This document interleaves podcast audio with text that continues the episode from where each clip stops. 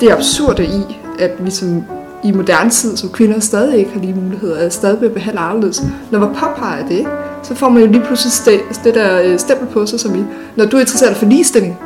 Øh, nej, jeg, jeg interesserer mig for social ulighed ja. og retfærdighed. Velkommen til podcasten Ligestilling Nu. Om strukturer, om køn, om mangfoldighed, om ansvar, om kvindekamp, om ligeværd, kønsroller, sundhed, feminisme, lønkamp, ligeløn, privilegier, sexisme. Ligestilling Nu. En podcast af Line Gæsø. Tusind tak, fordi du ville komme, Lea. Vil du fortælle lidt om dig selv? Ja, det vil jeg gerne. Jeg hedder Lea Fridberg. Jeg er tidligere medlem af styrelsen i øh, Kvinderådet, og så har jeg siddet som repræsentant i Kvinfo gennem Kvinderådet, og så har jeg også siddet i Dansk Magisterforening, hvor jeg tidligere har været studenter for kvinden og siddet i ledelsen der også. Øhm, og så i dag er jeg så projektleder i Nyt Europa, der er en NGO, der arbejder med bæredygtighed, demokrati, ligestilling også. Og så er jeg også politisk aktiv. Og jeg er kommunalmandskandidat her for øh, i København til, øh, ja, til borgerrevisionen. Øhm, det er første gang, jeg stiller op sådan partipolitisk, så det er sindssygt spændende. Øhm, men så er jeg også en blandt os, altså en af dem, der har skrevet under på øhm, oprør mod sexisme i dansk politik. Det er mega spændende. Hvordan, øh, hvordan kom du til at interessere dig for ligestilling? Hvad var det i, i dit liv, der gjorde det? Og vel, jeg glemmer helt at sige, jeg er jo også øh, Generation Equality ambassadør. Ja, ja til øh, FN. Ja, ja, og så er jeg også en del af Mås Jensens øh, øh, ligestillingspanel, unge ligestillingspanel. Ja. Det, det er jo det med kasketterne, ikke også? Pludselig er så mange af dem, for ligger nogle af dem i gang med dem. Nogle Men gange, så skal man lige hive dem på igen. Ja, ja, det er jo det, og det breder sig jo, når man først uh, interesserer sig for noget. Så, uh... Ja, ja, og, og ligestilling har jo ligesom vokset undervejs. Det startede jo i fagbevægelsen, hvor jeg ligesom fik rækket hånden op et par gange omkring ligestilling, fordi det er noget, der altid interesserer mig. Ja. Øhm, og så var der nogen, der var sådan, okay, jamen, kan du så ikke slå op til det der kvinderåd gennem DM? Og jeg sådan, jo, det kan jeg jo godt. Ja. Deres Magisterforening. Og så gennem det, så kom jeg så i styrelsen, fordi at Nana Højlund, øh, vores forkvinde her i Kvinderådet, mødte mig til møde, det allerførste møde, jeg var til, og så tvang mig til at stille op ved at stå på talerstolen og være sådan, læs den op til styrelsen. Og jeg var sådan, gør det! Og det gjorde jeg åbenbart. Og så endte jeg med at sidde der i 4-5 år. Ja, og det, det er fedt. Og så er det jo meget passende, at vi sidder inde i Kvinderådet i dag, i, i kvindernes bygning, og taler sammen. Det, øh, det er jo et fedt arbejde, og det er, det er noget, du brænder for jo. Både det, du laver til hverdag, og alle de andre ting ved alle siden af. de andre kasketter, ja. Ja, det kan måske være svært at skelne, hvornår det er arbejde, og hvornår det er... Ja, men det er jo fedt at have et arbejde, hvor det rent faktisk interesserer en, det man laver, ikke? Og ja. få lov til at arbejde med de ting, man brænder for. Og hvor det er passion. Ja, og jeg, jeg tror, du spurgte mig jo før, sådan, hvor det med ligestilling kommer fra. Ja. Øhm, og jeg har sådan lidt tænkt over det, fordi jeg tror egentlig for mig, så sådan lidt tilfældigt, at jeg endte med at arbejde med ligestilling. Altså jeg har altid gået enormt meget op i social retfærdighed. Øhm, jeg voksede op med mine forældre, der begge to var ansat i det offentlige. Min far som læge, og min mor uddannet sygeplejerske. Ja. Øh, og så blev Line jo glad og var om hjertet sygeplejerske derovre. Og hun blev så senere øh, plejehjemsbestyrer. Okay. Øhm, og jeg tror, at jeg var så op med, mig rundt omkring middagsbordet og snakkede enormt meget omkring socialt uretfærdighed og ulighed og de ting, vi forældre oplevede i deres arbejdsliv. Og jeg er blevet opdraget til, at øh, hvis man kan gøre noget for andre, så skal man. Øh, man har et ansvar i øh, de privilegier, man også har, og det har jeg ved Gud haft, da jeg voksede op i Nordsjælland, og øh, en havde det meget godt deroppe. Øh, men så havde jeg også en mor, som der øh, havde enormt mange ben i næsen, tror jeg, man kan have det. Øh, kunne godt være skabt med damen, leder, boss, øh, woman, øh, som der bare altid rigtig mange ambitioner, men så der også blev pisse sur, når øh, folk ikke respekterede hende. Og det var også sådan noget med ligestilling mellem mine forældre. Altså min far er jo øh, lidt af den gamle skole, han er 81. Mm.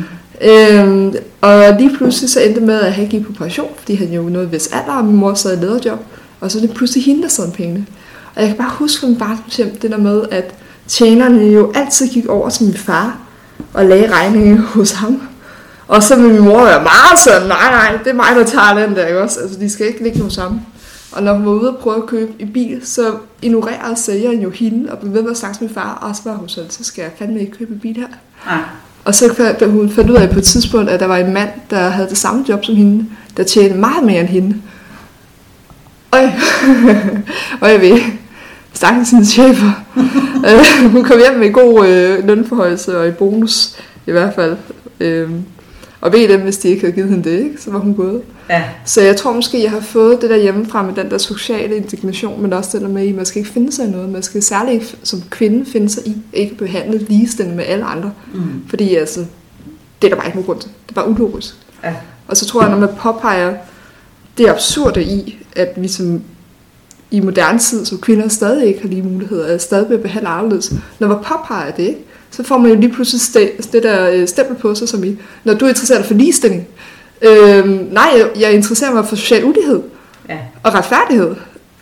Og så er jeg bare endt med at sidde og arbejde med ligestilling, som jeg elsker, og som jeg synes er mega fedt, fordi det er jo ligesom halvdelen af jordens befolkning, det handler om.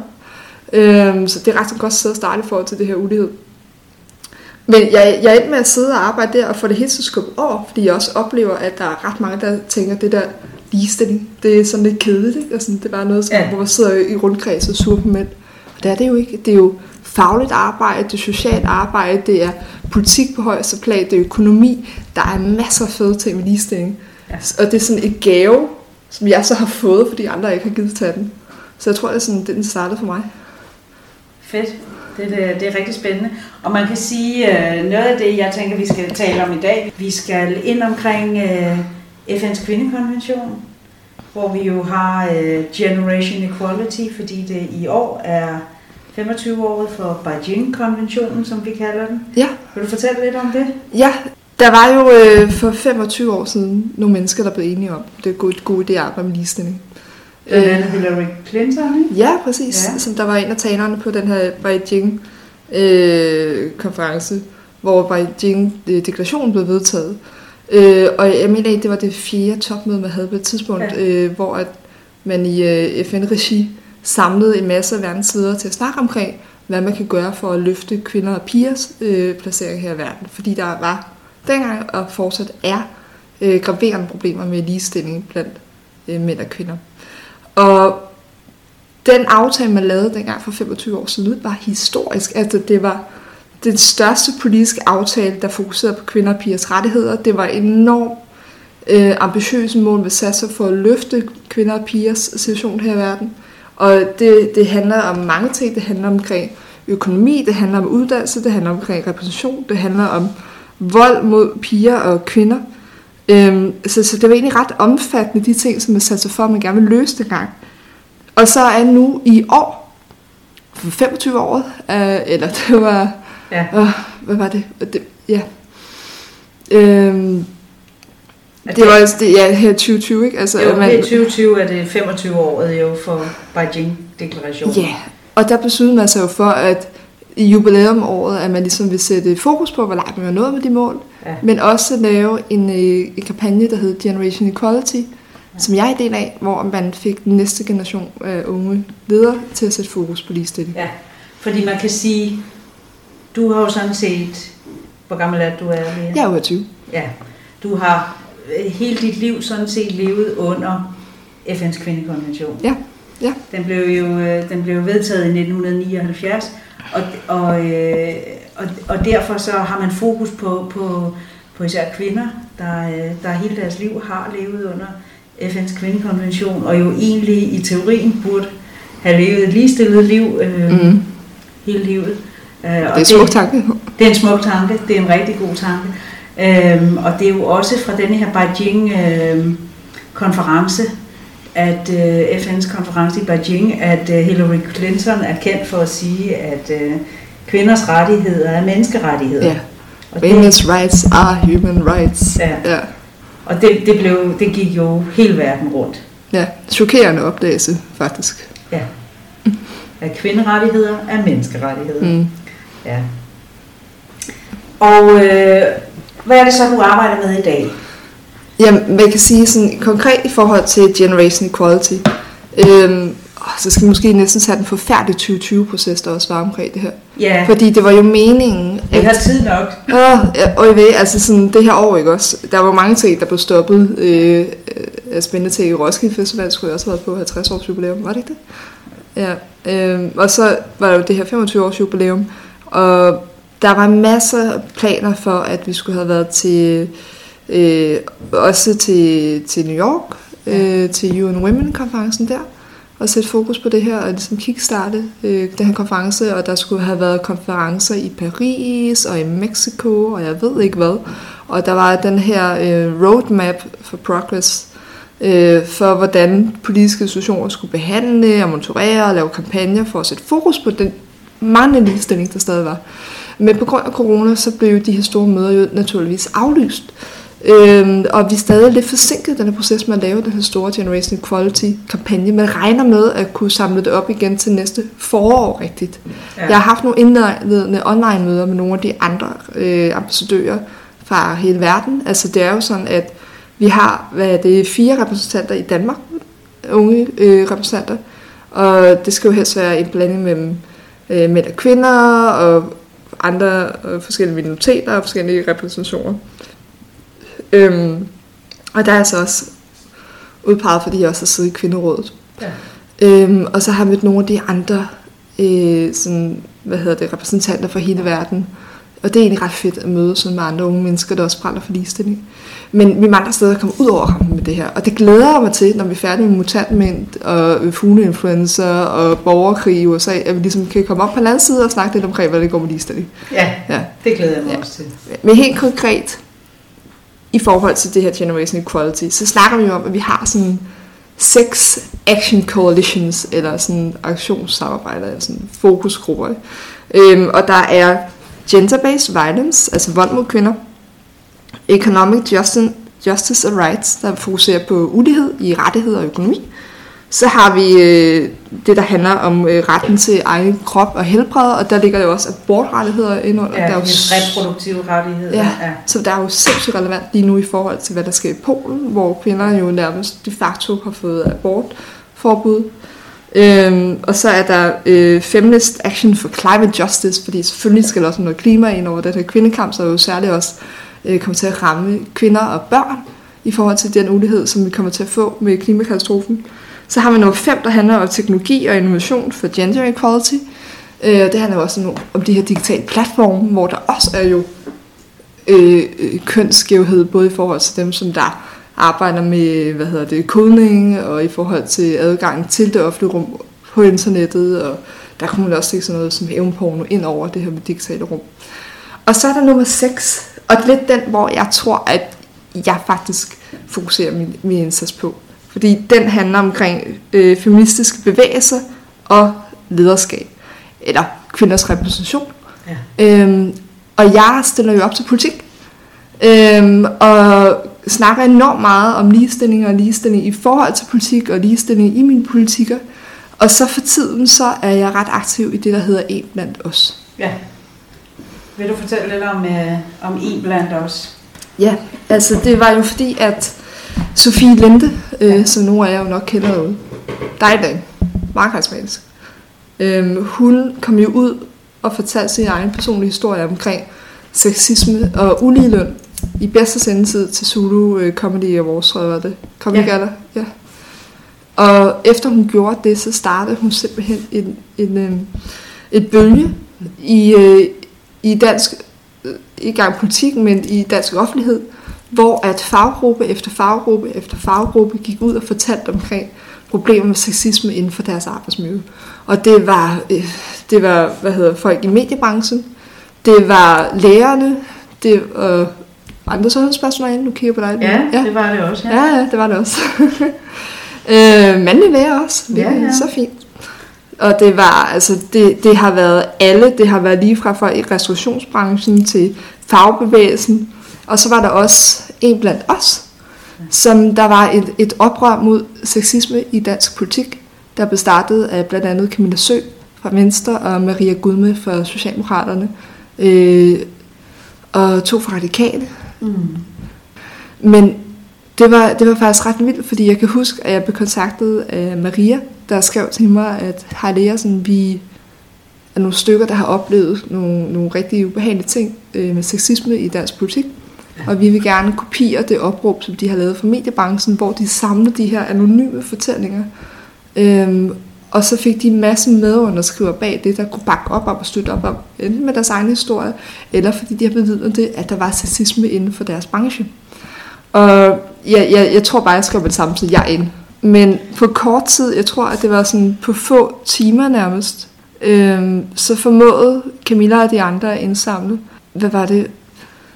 Åh, det var 79 vidneberetninger, Ja. over 300 underskrifter for folk i dansk politik med nogle virkelig ubehagelige historier fra alt fra decideret voldtægt og overgreb til Chokerende historie. Ja, og ned noget kommentarer og ubehagelige opførsel. Og, og, og da det kom ud, så var det jo også et chokbølge igennem dansk politik.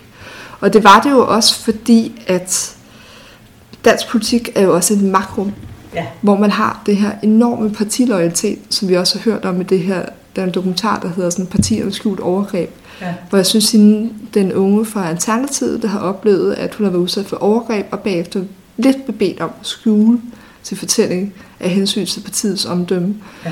Hun sagde det jo rigtig fint, det her med, at der er syg misforstået loyalitetskultur, der gør, at kvinder har været udsat for nogle grove ting, men ikke har følt sig trygge ved at fortælle om dem, Mm. fordi man har bange for at skade partiet, eller fordi der ikke har været plads til de fortællinger i rummet. Og det var lidt det, som det her var et opgør med. Ja.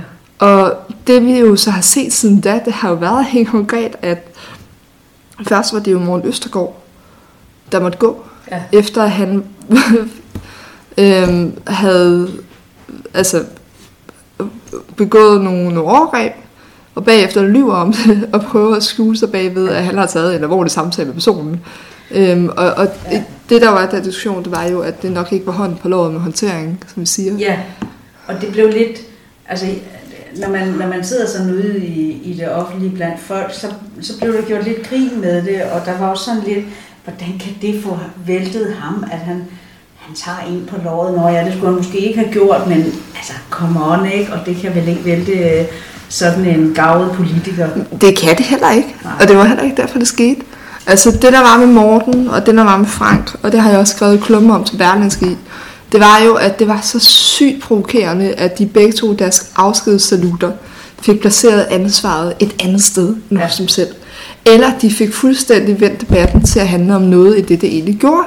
Altså, i begge tilfælde var der tale om seriekrænker, der indrømmede at være seriekrænker, og havde ført en fuldkommen udulig ledelse, hvor de havde ignoreret advarsler, skulle have græmsevagter på, slikket kvinder i ørerne flere gange. Ja, Og en ledelse rundt omkring dem, som der enten accepterede det, eller ikke formåede at sådan give hårde nok reprimander, eller hvad der var, Ja. der skete, siden det fik lov til at fortsætte. men, Øhm. men mange vidste det jo. Altså mange, Ja, ja, mange vidste det vidste jo det. godt, og vidste godt, at okay, nu, nu bliver han lidt for festlig, så må vi lige have ham guidet et andet sted hen, eller et eller andet. Ja, og fordi der har jo været en kultur. Ja. Fordi det handler jo ikke kun om Frank og Morten. De er jo seriekrænker, og de bliver nødt til at gå. Men der er jo grundlæggende en, en kultur i alle partier, kan vi jo se. Fordi vi er jo samlet på tværs af partierne, om Ja. det er så er kommunalpolitik, eller det er på Christiansborg, eller det er regionen, eller det er frivillige, så kan vi bare se, at den her kultur er gennemsyrende, i hvert fald hos os, af at man accepterer, at der er den her øhm, brodende herreklub, sexistiske, jeg kan tage, hvad der passer mig, det er adfærd. Øhm, I hvert fald hos nogle mænd, fordi det er jo ikke alle. Men vi er alle sammen lidt medskyldige.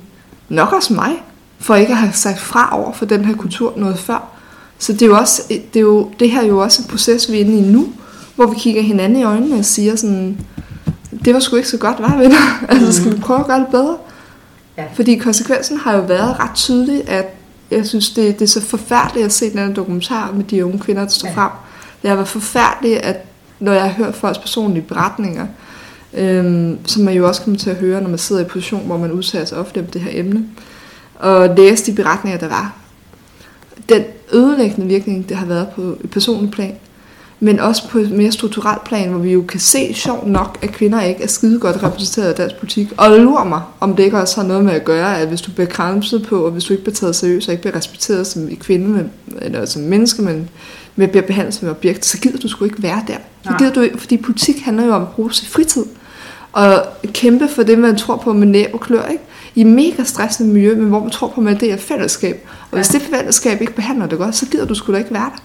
Så vil du hellere bruge tid med det familie, det børn, det venner, eller det Tinder date, eller hvad du nu kan finde på at bruge det gode tid på.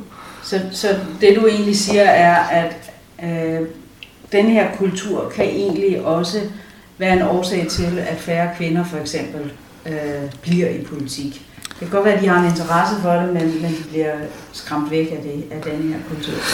Ja, eller, eller presset ud. Altså ja. hvis vi ser på tallene, og det er jo altid interessant, fordi nu kan vi snakke meget om kultur og bla bla bla, og hvordan oplever ja. tingene, ikke? Men hvis vi kigger meget nøgternt på tallene, så klarer Danmark sig jo skide dårligt. Ja.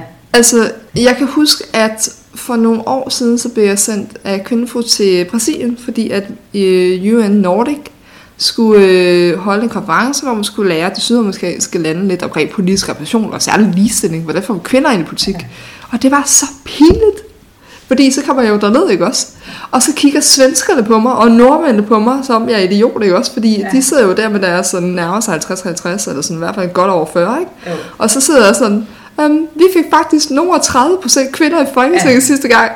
Og så er det sådan, ja, okay, og hvordan med de øh, vigtige, eller tunge udvalgsposter, sådan, um, der var vist en på et tidspunkt, altså i den, den daværende regering, ikke? Um, og det var ellers en regering, som havde rigtig fin ligestillingsmæssigt øh, balance, bare ikke i forhold til tyngden af poster. Øhm, og så hvis, det var i Folketinget, men hvis man kigger på kommunalpolitik, så ligger vi enten under eller lige på kanten ja. af EU-gennemsnittet. Altså der ligger vi, øh, altså i Folketinget er vi på hvad nu, 39 procent.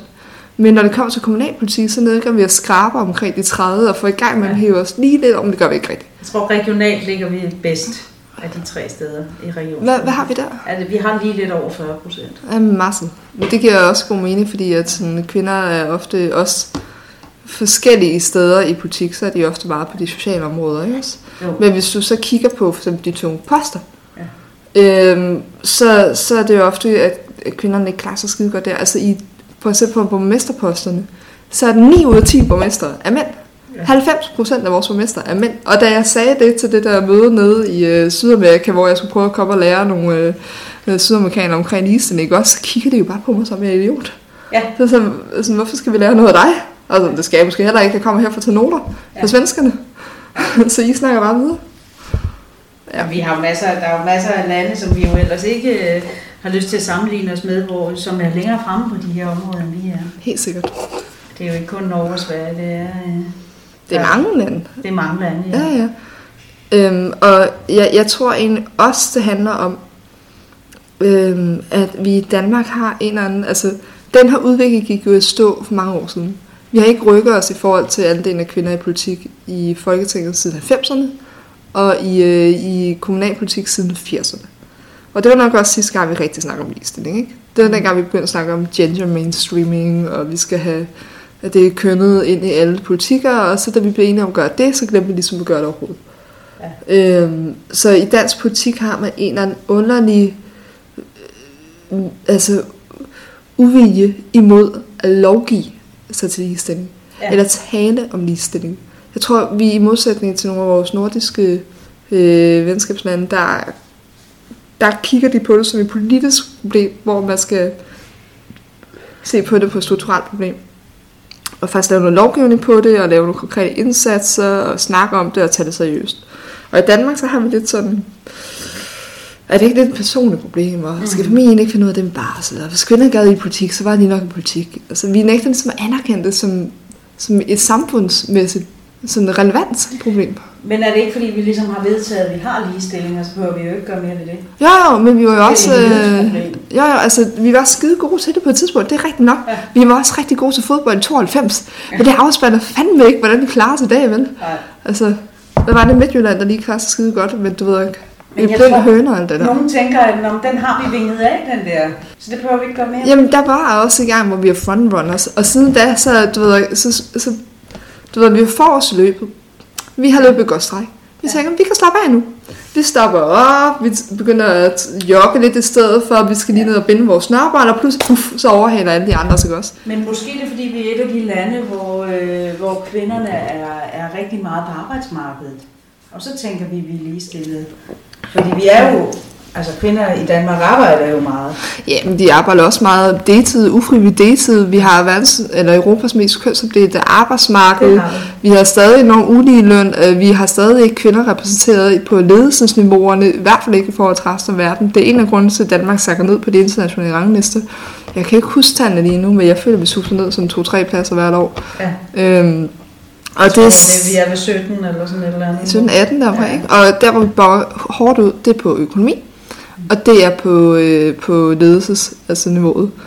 Og, og det er også fordi, at altså, vi laver alle de her incitamentsstrukturer i forhold til, at vi siger, ej, I skal lave en ledelsesstrategi for at få flere kvinder repræsenteret. Og så er er firmaerne sådan, ej ja, det kan vi da godt lege, og så gør det jo ikke. Ja. Øhm, der, der kommer ikke noget øhm, straf på, hvis de ikke gør det. Der kommer ikke rigtig noget sådan goodie bag, hvis de gør det. Altså, der, der kommer ikke noget... Altså, kvoter er et skridt, men, diskussionen går altid død, når man snakker omkring kvoter, fordi så folk sådan... Men, men så er vi også tilbage ved det der, der skal jo være en fødekæde, og hvis vi nu ser på det, der er sket med sexisme, for eksempel i politik, og hvor, og, og alle mulige andre steder også, men hvor, hvor kvinder jo ligesom bliver chikaneret, når de kommer inden for døren, så har de måske heller ikke lyst til at indgå i de der magtstrukturer. Nej. Kan der noget om det? Det kan da godt. I forhold til at få kvinder repræsenteret bedre i dansk politik, så synes jeg faktisk, det var rigtig interessant, hvad vi det gjorde i øh, Socialdemokraterne i København. Jeg tror, det var sidste år sidste år igen. For der vedtog vi op til kommunalvalget, at man skulle lave en fletteliste. Mm. Øh, det vil sige, at når vi stiller kandidater op, så hvis der for eksempel er en kvinde i overborgmester næste gang, så hedder det kvinde, så hedder det mand, så hedder det kvinde, så hedder det mand, så hedder det kvinde, så hedder det mand, bum, bum, bum, bum, bum. Ja. Så, så du ligesom får en fletteliste sådan helt vejen ned, eller i hvert fald kan man også gøre det Altså sådan, på sådan- opstillingslisten. på opstillingslisten Ja. internt af vores kandidater. Så er jeg sikker på, at kvinder også bliver hævet op af listen, så de ikke ligger der og bundskraber. Ja, Øhm, fordi nu skal man have en kvinde med. nu skal man have en kvinde med, det er måske ikke hende, man prioriterer for øh, den lokale kreds side, men hun var der i hvert fald. Og jeg synes, det sjove ved den proces har faktisk været, at når jeg ser på, hvem der er opstillet i dag, øh, Socialdemokraterne i Københavns en, øh, øh, kandidater til kommunalvalget, så er der virkelig mange kvinder. Ja. Altså, sådan, jeg har aldrig set så mange kvinder på liste. Og det fede var, at sådan, under kommunalvalget, eller der, hvor man skulle til at finde kandidater, ikke? jeg selv opstillet i Valby, dejlig kreds. Der, øh, der blev jeg kontaktet sådan af forskellige andre kreds, der var sådan lidt panik over, at de lige pludselig opdagede, at de ikke har nogen kvinder til at stille op på den der liste. Og det, der sker, når man laver den der liste, det er et, ja, du får en, altså en bedre placering af kvinder på listen, men du får også tvunget lokalkredsene til at kigge indad og se på, hvad for talentmasse de har til rådighed. Ja. For de er jo ikke interesseret i, hvis de opstiller en kvinde, og hun så ryger helt vejen op på listen, at hun ikke er kvalificeret. Det skal jo have altså, gode, så det tvinger dem til at talentudvikle og kigge i egne rækker, og måske også at rekruttere og øh, uddanne og gøre dem endnu bedre kandidater. Ikke? Og det, det er man jo også nødt til. Altså, man skal jo lære det også. Ja, ja, og så det er det en god idé, fordi sådan, du ved, det handler også om at udnytte den talentmasse, der er. Ja. Og kvinder er jo halvdelen af vælgergruppen, halv, kvinder er halvdelen af den gruppe, der kan være sådan, afhængig af hvad for parti du er i selvfølgelig, øh, udgør det kandidatgrundlag. Øhm, og det sjove er, at kvinder har også rigtig meget at sige om verden. Ja, glemmer jo lidt helt nogle gange det der med, at øhm, vi også nogle gange kommer med forskellige perspektiver. ja. Øhm, man kan sige, at der er nogle af dem, der er kandidater nu, som der for eksempel har et baggrund med, som spejler. Så snakker de rigtig meget om det lokale foreningsliv. Der er nogen, der har en øh, baggrund i øh, erhvervsliv, og snakker rigtig meget om erhvervslivets vilkår. Øh, jeg snakker rigtig meget om klima, fordi det er det, jeg arbejder med til dagligt også i Ja. Nyt Europa. Men, men der er jo også de her helt særlige lede erfaringer, som vi også tager med os ind i det politiske liv. Og når kvinder for eksempel stadig sidder med rigtig mange af omsorgsopgaverne, og er storforbrugere af offentlige tilbud, og ofte, ofte øh, er offentlige ansatte, så har de også et helt særligt blik Ja. på det, på, fra et lokalt pers- øh, politisk perspektiv.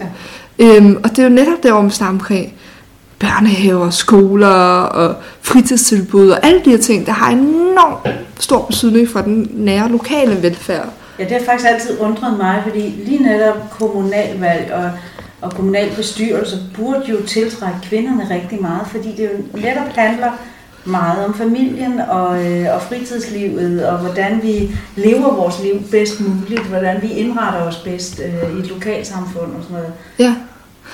Det burde jo, det burde jo tiltrække kvinder. Det gjorde der også mere på et tidspunkt, før vi lavede kommunalreformen og centraliseringen.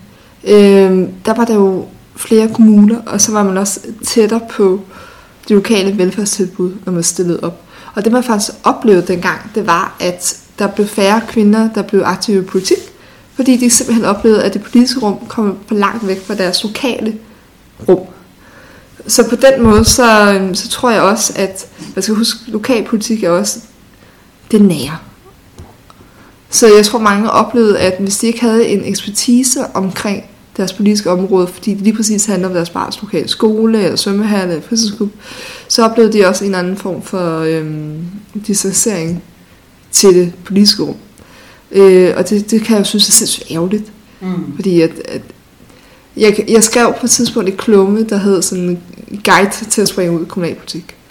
Det skrev jeg 8. marts sidste år, til, eller var det i år? Det her år har føltes som tre år. Ja. Jeg har mistet track på 2020, men jeg, tror, det var her i øh, 8. marts i år. Og så skrev jeg nogle forskellige ting, og det er jo blandt andet det der med, at man, fordi man, når man som kvinde sætter op i politik, ofte modtager rigtig meget møg den anden vej igen. Øh, og måske kan synes, det er lidt svært at kæmpe sig igennem den der old boys club, som der kan være ude lokalt, eller, øh, eller sådan skulle tale dobbelt så højt på en møde, for at ikke at blive afbrudt af en lokal mand. Eller at man skal kæmpe lidt mere for at bare bryde igennem, ikke? ja. øhm, så, så, så tror jeg, at man, det oplevede jeg i hvert fald selv, at jeg var træt af politik allerede før jeg gik ind i politik. Fordi jeg følte, at jeg havde hele den der sådan præstation, gud er jeg god nok, ved jeg alt omkring det her emne.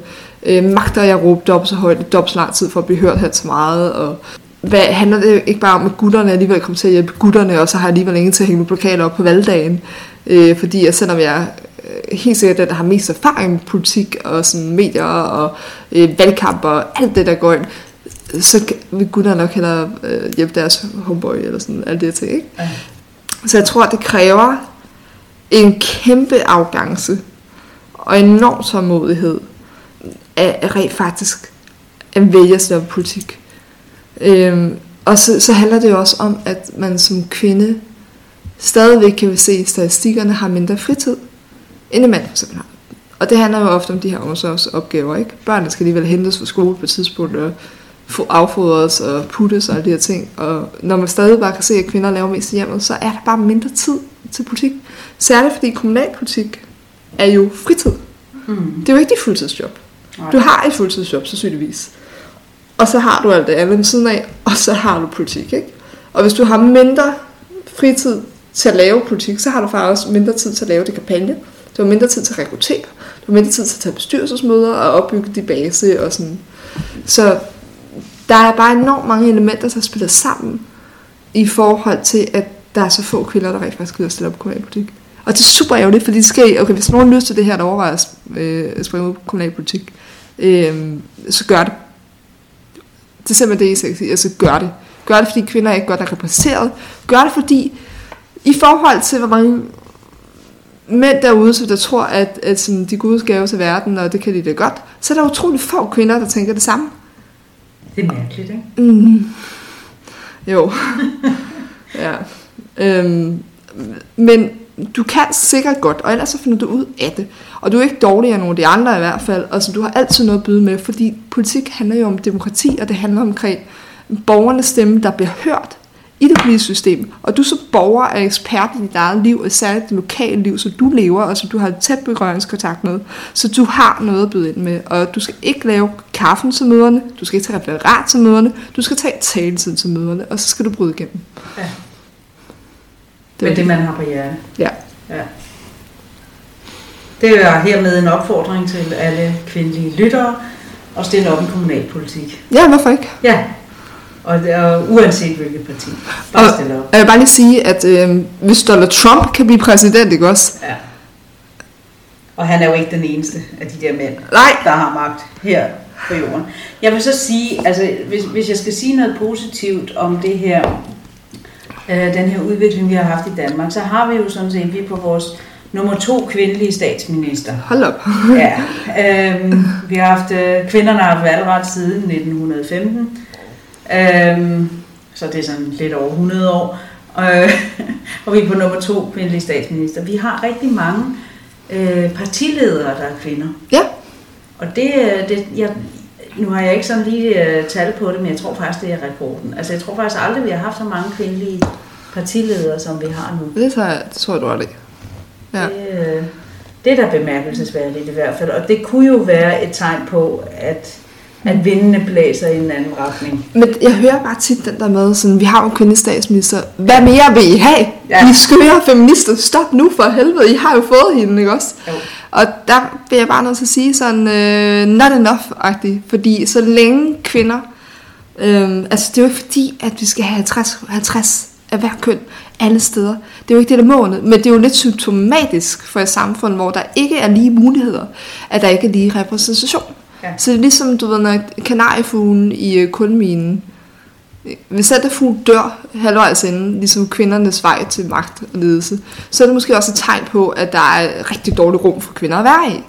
Øhm, og der, grund til, at jeg synes, kommunalpolitik er sindssygt spændende at kigge på i forhold til ligestilling, det er jo fordi, at det er jo ligesom talentudvikling.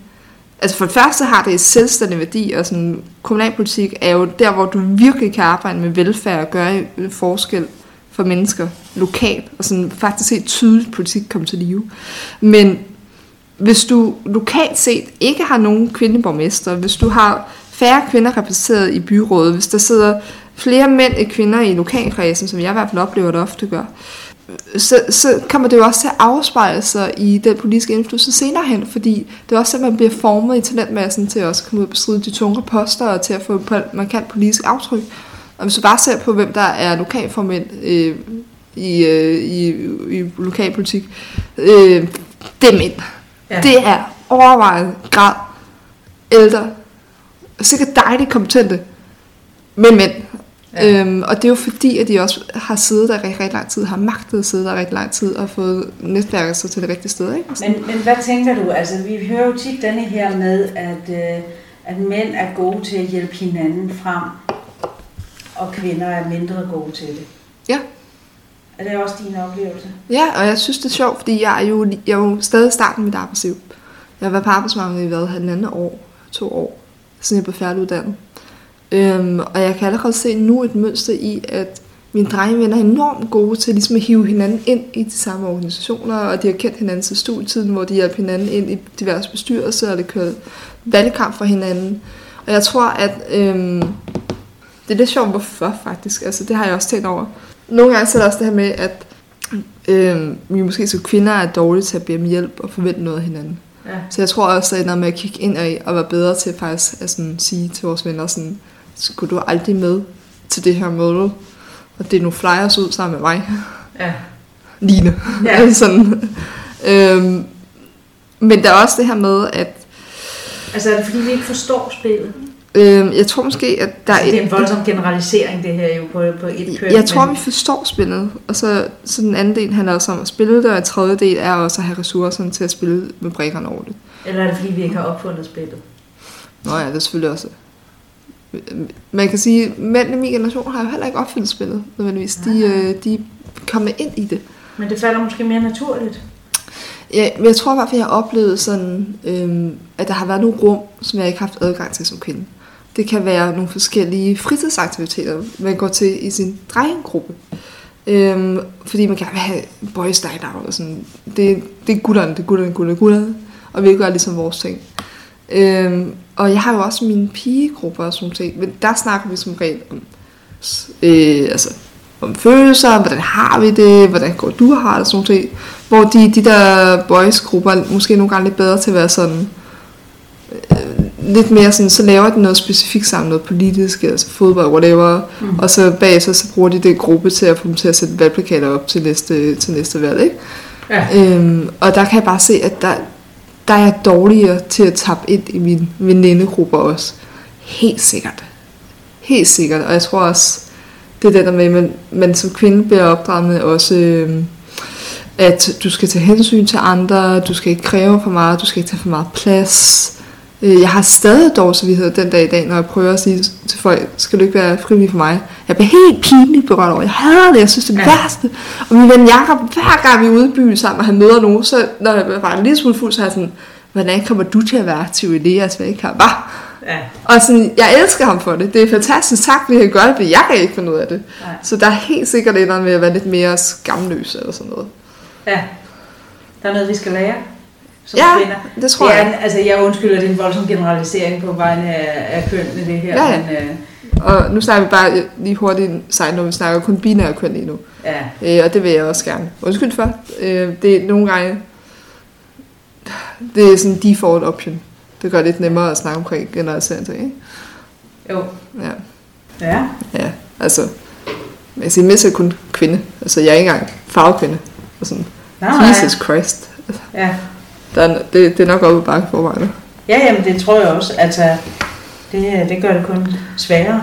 Ja, virkelig. Og, og, og du har jo, du er jo højtuddannet og så videre, og jeg tror også, Jeg er det langt uddannet. Jeg er langt uddannet. Du er langt uddannet. Mm, Er det det, det hedder nu? det hedder det nu, fordi jeg sådan, hvad skal ikke sige lavt uddannet, det er jeg nedladet. Nej, okay, og jeg, det, øh, jeg beklager, det er politisk korrekt. Du er langt uddannet. Øh, langt uddannet hvid kvinde.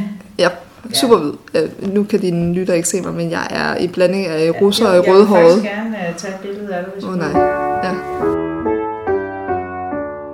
Ja, fordi det er jo klart, det er jo, det er jo sværere, hvis man for eksempel er, er brun kvinde, eller øhm, hvad hedder det så, kortuddannet øh, kvinde. Altså hvis man, hvis man øh, endda måske har svært ved at formulere sig, det kan jo også være, at man har øh, udfordringer på den ene eller den anden led. Øh, og det, altså, så der er jo en hel masse barriere, man jo skal hen over. Ja. Altså en ting er at være kvinde, men der kan jo være en hel masse andre ting. Der er mange barriere, og jeg tror, jeg er enormt opmærksom på, øhm, så meget jeg nu er i stand til at være det, mine privilegier. Øhm, jeg kommer jo med en akademiker far og en mor i et lederjob, og jeg har altid, altså vi, vi var i et hjem, hvor der var meget fokus på sådan kunst og kultur og bøger, og jeg fik hjælp i skolen. Så jeg har fået en masse redskaber, blandt andet kommunikativt. Altså Ja. jeg kan tale et sprog, der gør den nemt for mig at blive taget seriøst. Øhm, jeg har begået mig på universitetet, hvor jeg også har været politisk aktiv. Øh, jeg har været ungdomspolitisk aktiv, jeg har været studentpolitisk aktiv, jeg har været fagpolitisk aktiv. Øhm, og, og det har jeg jo gjort gennem et, et netværk, som der ikke er alle for ondt. Det her med adgang til en offentlig debat ofte var, øh, man siger jo, lyset ej, for det lærte blot. Men øh, spaltepladsen er, fordi man kan jo se, at øh, det ofte er akademikere, der får lov til at komme til ord i den offentlige debat, i forhold til, hvem der bliver interviewet, hvem der får blogs, hvem der skriver. Øh, så, så der er jo en enorm skævvridning i, i adgang til det politiske rum, og det er jo på tværs af, køn og klasse og alle mulige andre faktorer. Ja. Så, så øh, du har nogle privilegier, som gør, at det faktisk er nemmere for dig. Og så kan man sige, så er det, at du er kvinde, det, øh, det kan godt være, at det giver nogle forhindringer. Men hvis du var kvinde og havde en kortere uddannelse, havde en mørkere hudfarve osv., så ville det øh, måske være endnu sværere. Og, Helt sikkert, og det er jo også derfor, at altså, jeg er blevet, igen, som jeg også sagde i starten, jeg er jo vokset op med to forældre, som der har øh, været vidne til enormt meget social ulighed. Min, øh, min mor var selv enig mor i øh, mange år, øh, og havde ikke nogen penge, og øh, kom fra et arbejde hjemme videre hvor der heller ikke var mange penge. Øhm, og jeg kan bare se, i min barndom har jeg fået givet nogle helt andre muligheder, end nødvendigvis min søskende har. Fordi at mine forældre var et andet sted i livet. Og det har også bare givet mig et andet springbræt. Og det er så uretfærdigt, at det gør mig sådan helt rasende indeni. Og det er jo derfor, jeg er stillet op til politik. Det er jo fordi, at jeg synes simpelthen ikke, det kan være rigtigt. Altså jeg kan huske, altså bare det for at afslutte klichéen med, at jeg kom fra Nordsjælland, ikke også? Og jeg gik jo på privatgymnasium, fordi at det lå tættest på. Øhm, og det var før jeg blev helt woke. Men der, der gik jeg jo i klasse med nogle unger, der helt seriøst mobbede mig, fordi jeg købte Husobi-avis.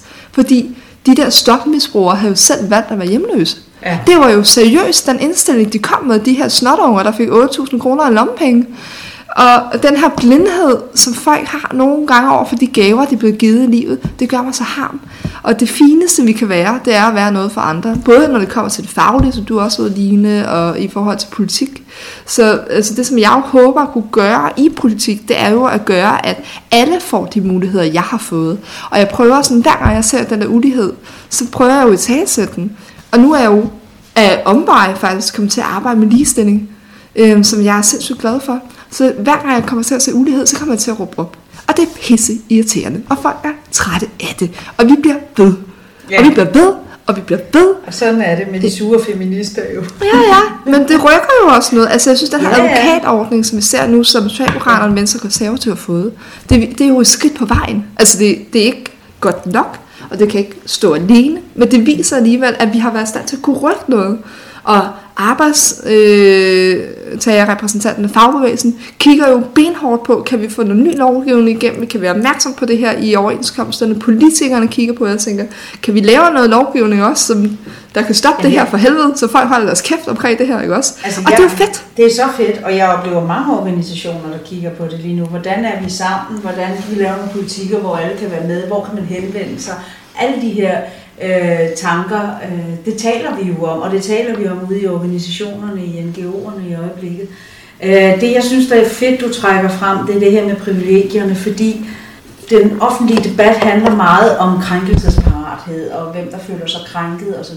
Den handler i mindre grad om øh, privilegier. Mm. Og det, det er noget, jeg i hvert fald godt kunne tænke mig, at der kommer mere fokus på, at vi bliver bevidste om vores privilegier. Så jeg synes, det er, det er rigtig fedt, at du, øh, at du beskriver det. Ja, og, og til det, altså nu er jeg jo socialdemokrat, ja. og jeg kommer jo på fagbevægelsen, og jeg plejer jo at sige, at det her er en meget gammeldags faglig kamp. Altså det handler omkring kampen mod den stærkes ret, det handler om et ordentligt arbejdsmiljø, og så have et respektfuldt fællesskab.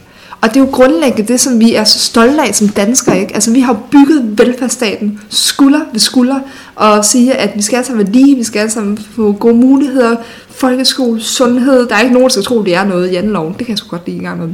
Øh, I hvert fald ikke bedre end andre. Og, og det er jo også det, som ligestilling handler om, for God's sake. Det handler jo om, at der er ikke nogen, der er bedre end andre, fordi at de er født øh, som mand eller kvinde eller andet. Vi, vi er alle sammen skabt og født lige. Men vi bliver ikke behandlet lige. Fordi det samfund, vi kommer ud i, giver bare ikke lige muligheder. Og det er jo det, som vi skal sætte ind over for, og det er det, vi skal være bevidste om. Er der noget, du vil tilføje? Er der noget, vi ikke har været inde på, som du gerne vil fortælle? Garanteret. Altså det her ligestilling indtrækker jo tråde i alt, ikke også? For guds skyld, det er jo derfor, vi aldrig tiger stille. Ja. ja. Men øhm, ja, jeg tror, vi kommer rigtig godt rundt omkring det der politik. Og så siger jeg bare, næste valg, stem på en kvinde. Ja, stem på en Alt er vinde, stem på en kvinde. Ja. Lad os gøre noget med det her uligestilling i dansk politik. Det er jeg helt enig med dig i. Tusind tak, fordi uh, vi kunne tale sammen. Det var meget, meget spændende. Tak fordi I måtte komme ind.